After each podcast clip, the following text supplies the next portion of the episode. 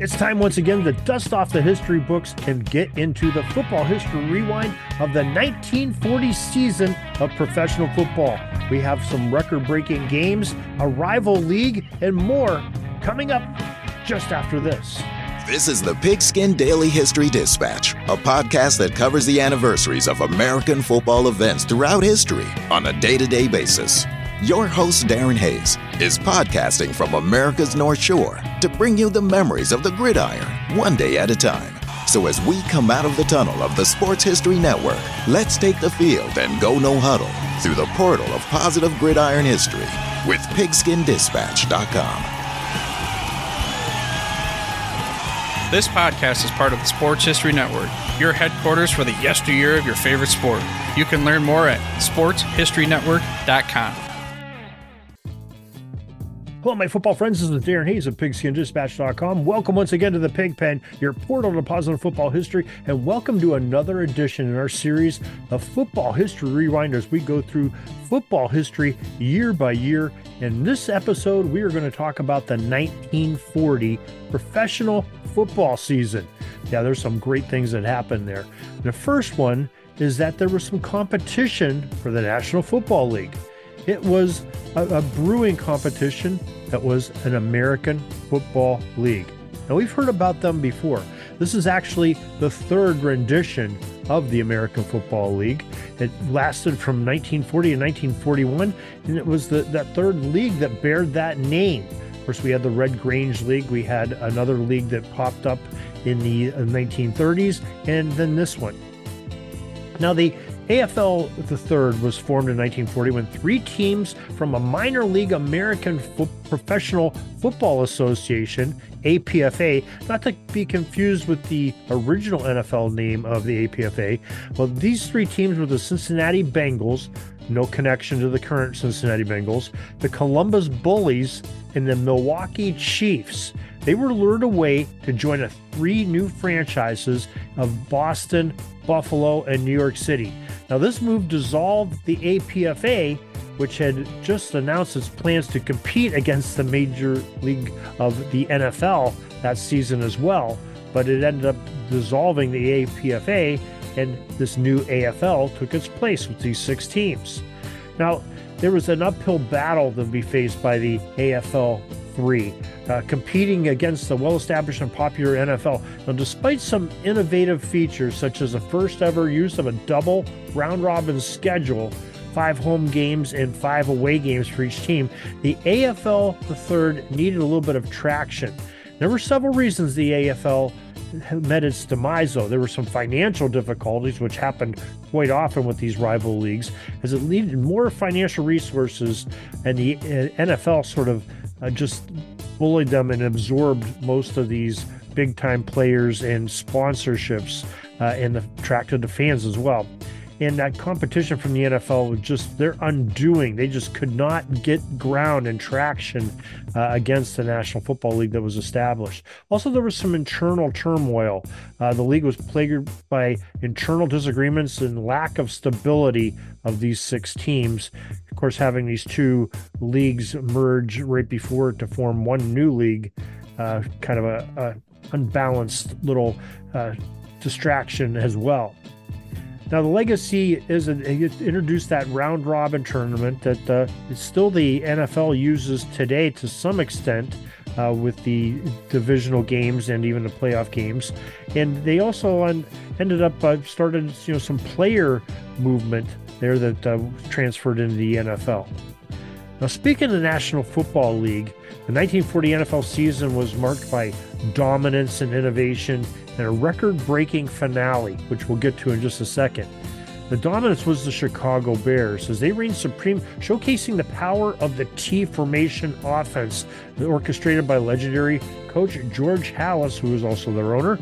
They had Sammy Baugh's aerial mastery and Sid Luckman's leadership was also in the NFL. Luckman, of course, for the Bears, For the Washington Redskins. Now, the Bears secured the Eastern Division uh, that year with behind Luckman's leadership, and the season saw that you know that T formation that we talked about a little bit with uh, you know Sean, Coach Shaughnessy out at Stanford adopted. Well, the NFL sort of you know being that copycat uh, football brought the T formation in there too, and it seemed to work just as successfully as it did at the collegiate level. Now, the most memorable moment of the National Football League season had to be the NFL championship game. It ended up being the Washington Redskins against those Chicago Bears. It was, you know, a very good battle on paper coming into it, but it didn't end up being that way. Now, ended up being a 73 to nothing blowout game. Now, this culminated in a couple records, of course. That was a the most significant margin of victory in NFL history, 73 nothing. Happened in a championship game, and the the uh, dominance was lopsided, uh, you know, because of 11 touchdowns scored by the the um, Bears, and the Redskins just couldn't put anything together to do that. Also, this is the first time the NFL title game had been broadcast nationally on radio, and that was covered by the Mutual Broadcasting System. And uh, so, listeners from around the country got to enjoy this National Football League finale. And uh, there was plenty of offense being scored there, at least by Chicago, that's for sure. Uh, they had 10 different players score on those 11 touchdowns. So it was a pretty diverse attack by Chicago and Luckman. Now, this uh, dominance cemented the T formation as a revolutionary strategy and uh, really opened up the offensive schemes for the coming decades right into our modern era. You know, with Luckman throwing the, the ball around, it really set up nicely for what we know as offensive football in, in this day and age that we have now. Now, as far as for the leaders for the, the NFL that season, Sammy Baugh led the league with 1,367 passing yards. The rushing leader was Whizzer White, who had 514 yards. And the receiving leader was a guy by the name of Don Looney, who caught passes for 707 yards gained uh, thank you to the profootballreference.com for those statistics there. And so that is our 1940 season.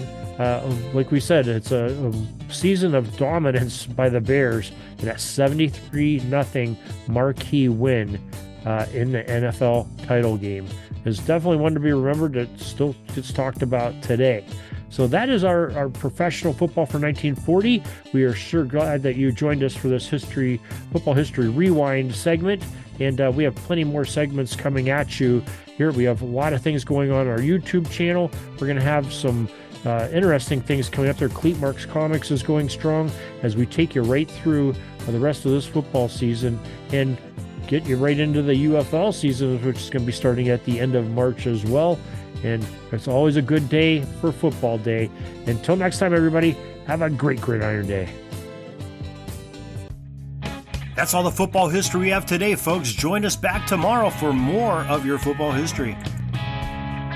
We invite you to check out our website, pigskindispatch.com, not only to see the daily football history, but to experience positive football with our many articles on the good people of the game, as well as our own football comic strip, Cleat Marks Comics. Pigskindispatch.com is also on social media outlets Facebook, Twitter, Instagram, and don't forget the Pigskin Dispatch YouTube channel to get all of your positive football news and history. Special thanks to the talents of Mike and Jean Monroe, as well as Jason Neff for letting us use their music during our podcast. This podcast is part of the Sports History Network, your headquarters for the yesteryear of your favorite sport. You can learn more at sportshistorynetwork.com.